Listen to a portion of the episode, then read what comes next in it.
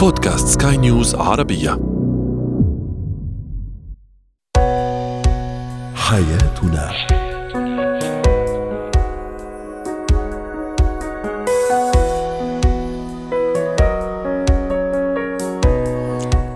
مستمعينا الكرام أهلا بكم معنا إلى حياتنا فضاؤكم اليومي الذي يعنى بشؤون الأسرة وباقي الشؤون الحياتية الأخرى والذي يمكنكم الاستماع اليه عبر منصات سكاي نيوز dot com slash podcast وباقي منصات سكاي نيوز عربيه الأخرى. شاركونا عبر رقم الواتساب 00971 561 88 ثلاثة. معي أنا ابتسام العكريمي.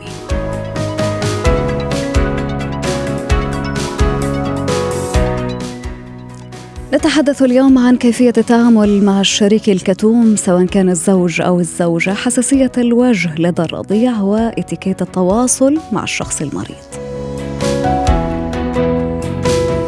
هو وهي. الكتمان والصمت لدى الأزواج مسألة تشغل بال عدد لا بأس به من الزوجات إذا كن يعانين من هذه المعضلة في حياتهن اليومية، كما بإمكانها أيضا أن تكون لدى الأزواج الذين لم يتعلموا بعد كيفية التعامل الصحيحه مع الزوجة الكتومة التي لا تتحدث في كافة الأمور وتفضل خيار الصمت، ما قد يؤثر سلبا على العلاقة الزوجية برمتها وعلى استمراريتها أيضا. طرحنا سؤال تفاعلي كيف تتعامل مع شريك الحياة الكتوم والصامت؟ ورحبوا معي مستمعينا الكرام بالدكتورة لانا أصأص الاستشارية النفسية والأسرية. يسعد أوقاتك يا دكتورة. إذا هذا هو سؤالنا التفاعلي تعليقات كثيرة. وصلتنا أهلا أهلا بك دكتورة. هناك تعليقات كثيرة وصلتنا على منصات سكاي نيوز عربية، تعليق يقول أنا بصراحة هذا الموضوع متعبني وما أعرف الطريقة الصحيحة للتعامل فيه. تعليق آخر يقول لازم الطرف الثاني يستوعب الأمر ويقبلوا يعني اثنيناتهم يتقبلوا بعض عشان تنجح الحياة الزوجية بينهم. تعليق يقول غير أسلوبك معه أهلا وسهلا بك دكتورة لانا معانا مرة ثانية. خلينا نعرف منك دكتورة كيف نعرف إنه شريك حياتي أنا اليوم هو شخص كتوم. وهنا نتحدث عن الزوج والزوجة. أيضا ما هي السمات التي يكون عليها الشريك الكتوم أو الذي يميل إلى الصمت دائما عشان نعرف نتعامل معه؟ نعم. بالبداية برحب بكل المستمعين وبدي أقول لك إنه الشخصية الصامتة أو الكتومة معقولة تكون لها عدة أسباب. وهنا نحن لازم نكون عم نروح على السبب قبل ما نقول كيف نتعامل مع هذا الشريك. نعم. معقول يكون الشخص الكتوم هو شخص كتوم لأنه خجول لأنه ما عنده ثقة بنفسه. ما عنده التقنيات وما عنده المهارات التواصل مع الشخص الثاني الكافية للتواصل مع الشريك، ومعقول يكون بالمقابل هذا الشخص هو شخص غامض لا يحب مشاركه آرائه ولا مشاعره مع أشخاص ثانيين، وفي عندنا احتمال ثالث هو إنه الشخص الكتوم أو الشخص الصامت يكون شخص منطوي أو عنده انتروفيرت بنسميه فعندما عندما نعرف هذا الشخص الكتوم ليش هو كتوم وشو من خصائصه ساعتها نعم. نقدر نكون عم نقول كيف بدنا نتعامل معه هناك الكثير من الخصائص. يعني أنا مثلا دكتورة لفتتني التعليقات اللي اخترناها اليوم لهذه الحلقة واللي وصلتنا على منصات سكاي نيوز عربية. التعليق اللي يقول أنا بصراحة هذا الموضوع متعبني وما أعرف الطريقة الصحيحة للتعامل فيه. وهنا خاصة لما نتكلم عن التعامل الصحيح مع الزوج أو الزوجة الكتومين في داخل يعني قواعد الإطار الخاص بالعلاقة الزوجية. أمر يعني لابد أنه ننتبه إليه. هناك تعليق آخر أيضا لفتني واللي يقول لازم أنه الطرف الثاني يستوعب الأمر. يعني لازم أنه الطرف الثاني يستوعب أنه شريك حياته هو شخص كتوم شخص صامت شخص لا يستطيع الحديث في كافة الأمور ويتقبلوا بعض عشان تكون الحياة الزوجية مستمرة. دكتورة هذه الشخصية كيف أتصرف معاها لضمان استمرار الحياة الزوجية بشكل طبيعي وما أخلي هذا الطبع أو الصفة تتسبب في مشاكل قد توتر مؤسسة الزواج برمتها؟ صحيح صحيح. هون بدنا بدنا نكون عم نحكي عن أهمية التواصل بالعلاقات والتواصل في أوقات يكون غير لفظي. يعني آه إذا الشخص هذا كتوم لأنه هو عنده شخصية انطوائية هذا الشخص ما بيقدر يعبر بالكلام وما بيقدر يعبر يمكن بأمور واضحة. بس أكيد بيقدر يعبر بأساليب ثانية على الشريك إنه يكون عم يتفهم آه شريكه الكتوم وشريكه اللي عنده شخصية انطوائية. وهون بدي اكد على شغلة إنه الشخصية الانطوائية ما بتقرر إنها تكون انطوائية لكن في دراسات بتأكد إنه الشخصية الانطوائية لها علاقة بالهرمونات اللي بيفرزها الدماغ وتدفق الدم بالدماغ وكيفية الدماغ كيف بيتعامل. مع الأمور هو اللي بيحدد إذا أنا شخصيتي انطوائية ولا شخصيتي منفتحة. فهيدا هذا طبع يعني أنا ما حقدر أكون عم بغيره كليا لكن بقدر أكون عم بخليه يكتسب بعض المهارات. أتفهم وأعرف كيف أتعامل معه يعني. نعم مية بالمية. لازم أعرف كيف بدي أتعامل مع هذه الشخصية. أول شيء لازم أتقبلها.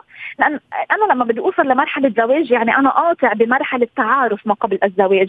فكتير مهم اني أنا أكون عم بعرف إنه أنا الشريك تاعولي كتوم أو الشريكه هي كتومة وبدي أتقبلها وبدي أحضنها وبدي أعرف أتعامل معها. يا أما أنا مبسوط بهيدي مبسوط بهذا الزواج إذا أنا موضوع التواصل الشفهي والتعبير بيعني لي هالقد. وهون بنكون عم نروح عم نرجع لا الاحتياجات آه، بالعلاقة. في عالم عندها احتياجات نفسية للكلام وللتعبير وللتواصل اللفظ الكبير بالعلاقة.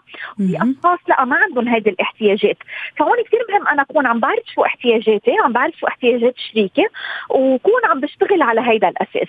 آه، الشخصية الكتومة بتقدر مثل ما قلت لك تكون عم بتعبر بطرق ثانية آه، بتقدر تكون عم بتعبر بعبر جستات معينة عبر هدايا عبر اهتمام بتفاصيل غير غير ملفوظة إنها تكون عم تهتم بأمور يمكن شريكة شو بحب شو بحب ياكل آه وين بحب يظهر آه شو يمكن شو البرامج المفضله لديه وشاركوا بأنشطة مشتركة تعبر بالأفعال يعني بالتطبيق على أرض الواقع طيب نعم. دكتورة لانا نعم. إذا كان هذا الشريك الكتوم أو الصامت هو زوجي وأنا بودي أني أساعده لتجاوز هذا الطبع أو لمحاولة م. تغييره هل تصرفي الصحيح وتفهمي له ومحاولتي أني أستوعبه واني أغير من هذه الصفة إلى حد ما وهنا لا أتحدث عن التغيير الكلي. هل من الممكن أنه ينجح دكتورة؟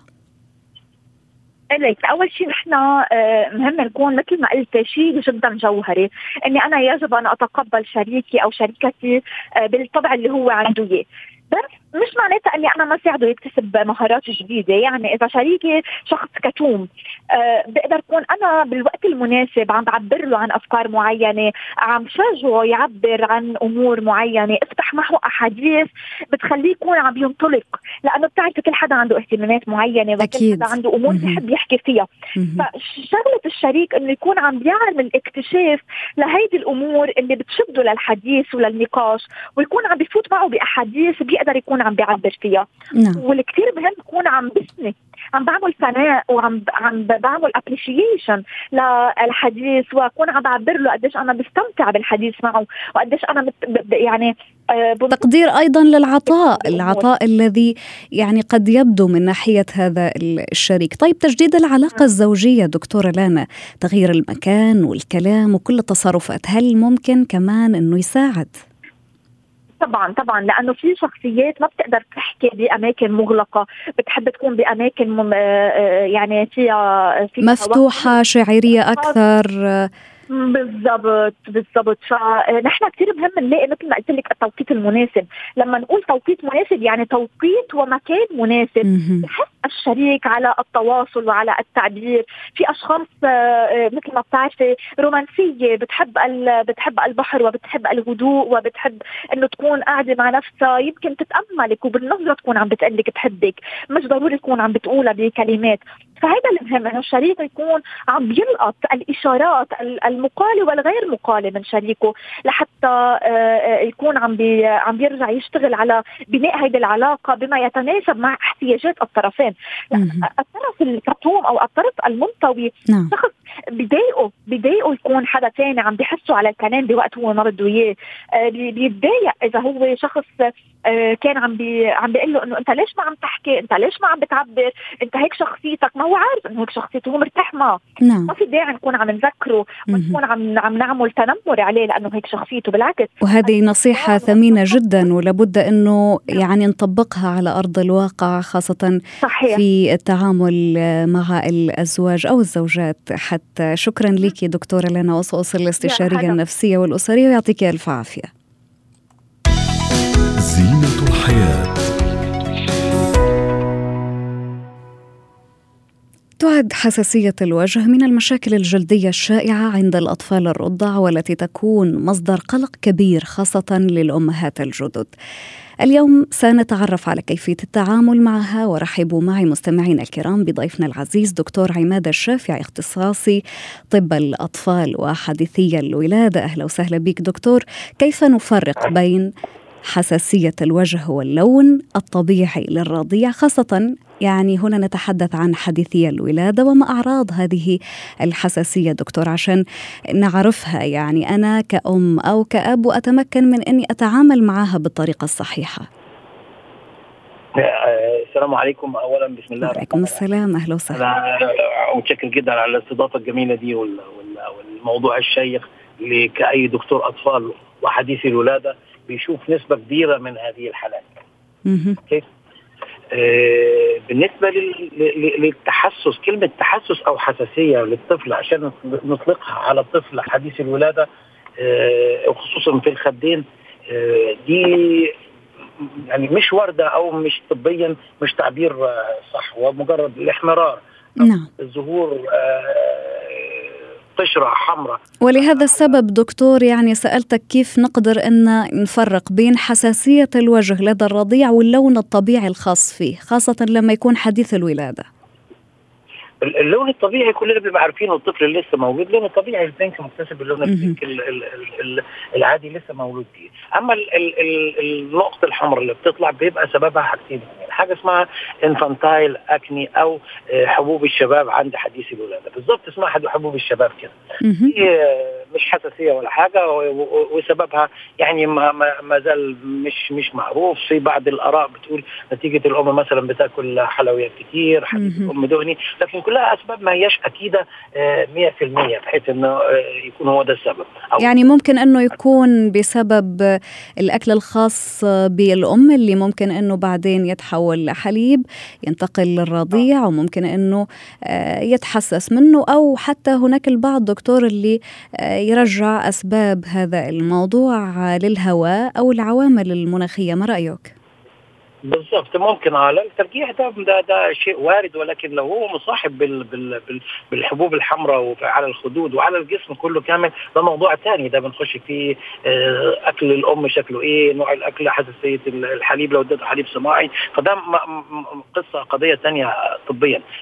الحبوب الحمراء اللي بتطلع على وجه الطفل زي بقول كده اللي هي انفانتال أكني أو حب الشباب اللي بيطلع على عند الاطفال تمام. حل بسيط جدا تشخيصه بسيط اللي هو بيكون في الوجه فقط لا غير.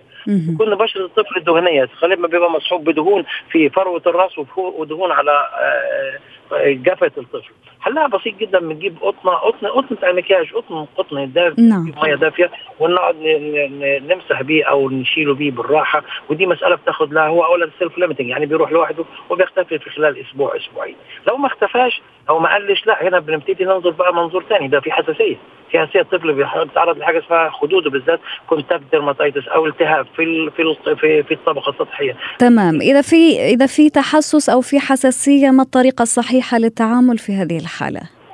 أول حاجة المخدة اللي بينام على الطفل لازم يكون عليه أقطان 100% خدوده لازم تلامس أقطان نلاحظ إنه ما يلمسي في بعض الأبهات أو بتقعد تحك دقنه في الطفل أو تبوسه أو كده ودي عادات بنمنعها خالص وبنشوف لا ما فيش داعي إن أنت تقرب آه، دقنك منه خالص أو ما تخليك حريص إنه لما ينام ينام على أقطار 100% ولما يطلع حبوب حمراء وتعالجها أو قشور حمراء وتعالجها بالمية الدافية بدون أي كريمات بدون أي آه، كورتيزون بدون استعمال أي حاجة لو لم. يفضل تراجع الطبيب عشان يقدر يشخص لك إذا كان دي حساسية من من الحليب أو حساسية من التهاب أو اللي هي بيسمى الانفصال الاكلي ما بتخرجش في الغالب عن ثلاث التشخيصات دكتور ماذا عن استخدام المناديل المعطرة فقط عشان نختم بهذا التساؤل؟ استخدام المناديل المعطرة أو غيرها من المنتجات الخاصة للعناية ببشرة الرضيع. هل تكون ضارة في هذه الحالة؟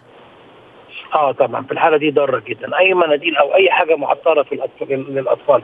داخلة فيها الكحول أو داخلة فيها حاجة يفضل مية بيور حتى. مية مية خالص. مش مية آه، كيميائية أو مية معقمة. لا مية مية عادية عادية, عادية من من الحنفية. عادية خالص.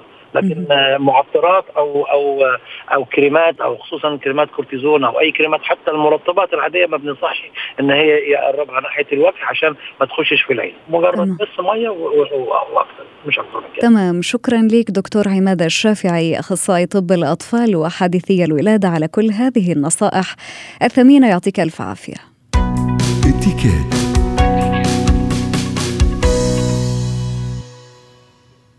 التواصل مع الصديق الذي يعاني من المرض أو القريب الذي يعاني من وعكة صحية مثلا لابد أن يكون ضمن قواعد وشروط لمراعاة راحة هذا المريض وعدم إزعاجه خلال تلك الفترة. معنا الآن أستاذة سارية الخير خبيرة الاتيكيت والسلوك الاجتماعي.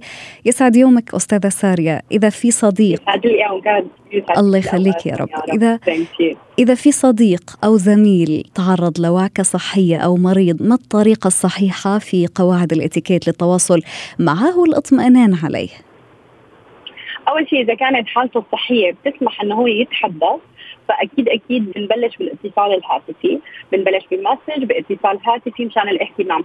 أحيانا الناس تبعت مسج بتفكر إنه كافي كونه مريض. لا أحيانا إنه المريض بيحتاج هذا الدعم. من الأصدقاء والأقارب والناس الأقرباء منه فبنحكي معه بنقول له نحن حابين نزورك حابين نكون جزء من هذا الدعم. إذا بتقدر تستقبلنا لازم لازم نستأذن بالزيارة. يعني لازم الاستئذان هنا. أو حتى دكتورة قبل قبل ما نتطرق للزيارة دكتورة فقط اعذريني على المقاطعة. آه قبل ما نروح لزيارة في البيت أو في المستشفى إذا على موضوع الاتصال خلينا نبدأ فيه. الاتصال بالشخص اللي بيعاني من وعكة صحية آه إني أتصل به مباشرة أو أستأذن برسالة مثلا على الواتساب آه، أقول له مثلا إذا فيك تحكي إذا بقدر أطمن عليك هل هذا يعني من الإتيكيت أم أنه أتصل فيه آه، بطريقة مباشرة؟ الإتصال لأنه الإتصال هلأ إذا كان حالته نحن بنعرف يعني بشكل أو بآخر بنعرف ترتيب الحكي ما شرط نعرف الحالة الصحية 100% إذا شخص مثلا عنده آه، آه، يعني تعب عام أو مثلا عنده مشكلة بالسعله عنده مشكلة بالتنفس لا طبعا الاتصال مو مناسب. ولكن الاتصال للمريض هو حلو من ناحية الدعم. في ناس بيفكروا لا خليني أبعث message وهو على راحته لا طب هو ممكن يقول لك لا خلص شكرا. لا الدعم لازم يكون مهم وبنفس الوقت لازم نستأذنه أول ما نتصل. إنه أنا حبيت أتصل فيك أو أنا مثلا أول ما سمعت بالخبرية ببعث له message بعدين بدي له بس ما بستأذن إني بدي بدق له لأنه حتصير الصراحه over عرفت كيف؟ إنه يعني لهالدرجة ما بقى يعرف يفتح علي تليفون. فبنتصل اتصال أنا صباح الخير حبيت اطمن عليك أمورك كلها تمام. الاتصال ما بيتعدى ثلاثة لخمس دقائق إذا كثير عشان ما يتعب. تمام بس الاهتمام بالاتصال كثير مهم. تمام. المسج أوقات لأنه بيقولوا الحروف جافة. فالإنسان بمرضه بيحتاج لهالكلمة الحنونة اللي بتطلع منها بالاتصال. طيب آه، نذهب الآن إلى موضوع الزيارة اللي حضرتك تفضلتي بها آه، من شوي، هل من الإتيكيت أيضا أني أزوره في البيت أو في المستشفى؟ إذا كان طبعا متواجد فيه. ونحن نعلم أستاذة سارية إنه البعض قد لا يفضل رؤية أي شخص من المحيط الخاص إذا كان مثلا تعبان شوي آه، إذا كان في حالة مرضية لأنه هذا الشيء قد يسبب له عدم الراحة أو الخجل. الخجل أحيانا لما يكون بهيئة المرض. هنا كيف أتصرف؟ أول شيء لازم لما بدنا نروح لعنده نعطيه الخيارات مشان نعرف من الخيارات هو شو. مشان يبين الاهتمام. مو إنه مثلا آه أنا جاي لعندك إجي ولا ما إجي؟ هي بتعطيه نوع من إنه أنا ماني مهتمة. برجع بنحكي وبنركز على الدعم المعنوي اللي بيحتاجه المريض. بس بقول مثلا أنا حابة ازورك بتحب اليوم؟ بتحب بكرة؟ بتحب الأسبوع القادم؟ أعطيني خبر إمتى بيناسبك. ما بقول له أنا جاية أو مو جاية ما بستأذنه بعدم الجاية. فهو إذا كان حابب يشوفني حيقول لي تفضلي مثلا اليوم أو بكرة أو بيعطيني وقت محدد. إذا قال لي لا إن شاء الله بحاكيكي أنا الأسبوع الجاي. هون أنا لحالي بقرأ ما بين بعرف إنه ما بيحب يشوف حدا. مو حابب يشوفني. مثل ما حضرتك تفضلتي يمكن هو حاسس بالضعف. يمكن هو مو حابب نفسه ولا حابب يشوف يشوفون الناس بهي الطريقة.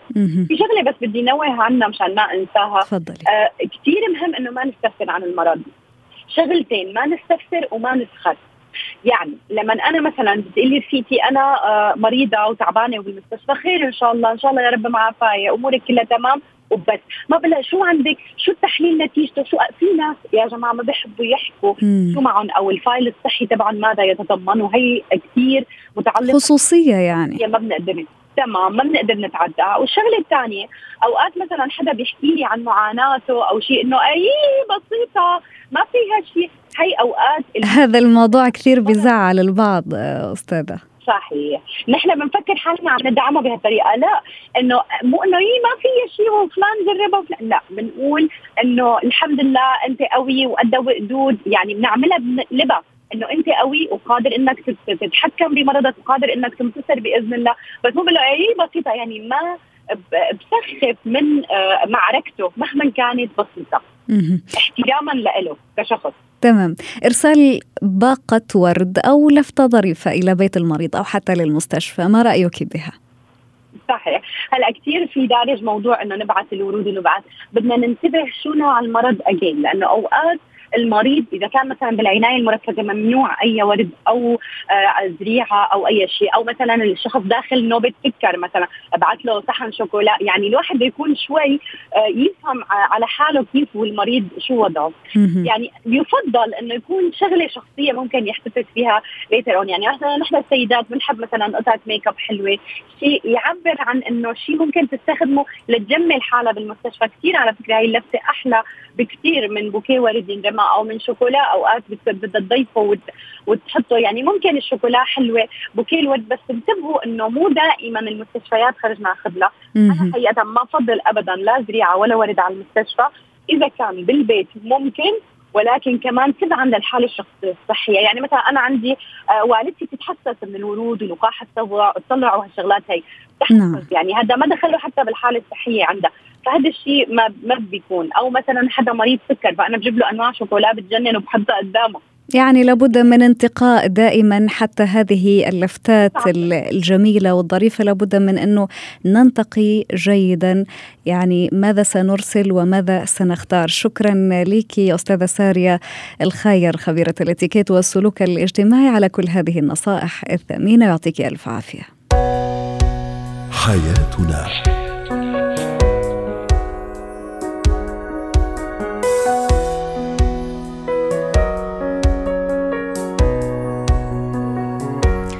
ختام حلقة اليوم من برنامج حياتنا. شكرا لكم على طيب الإصغاء وإلى اللقاء.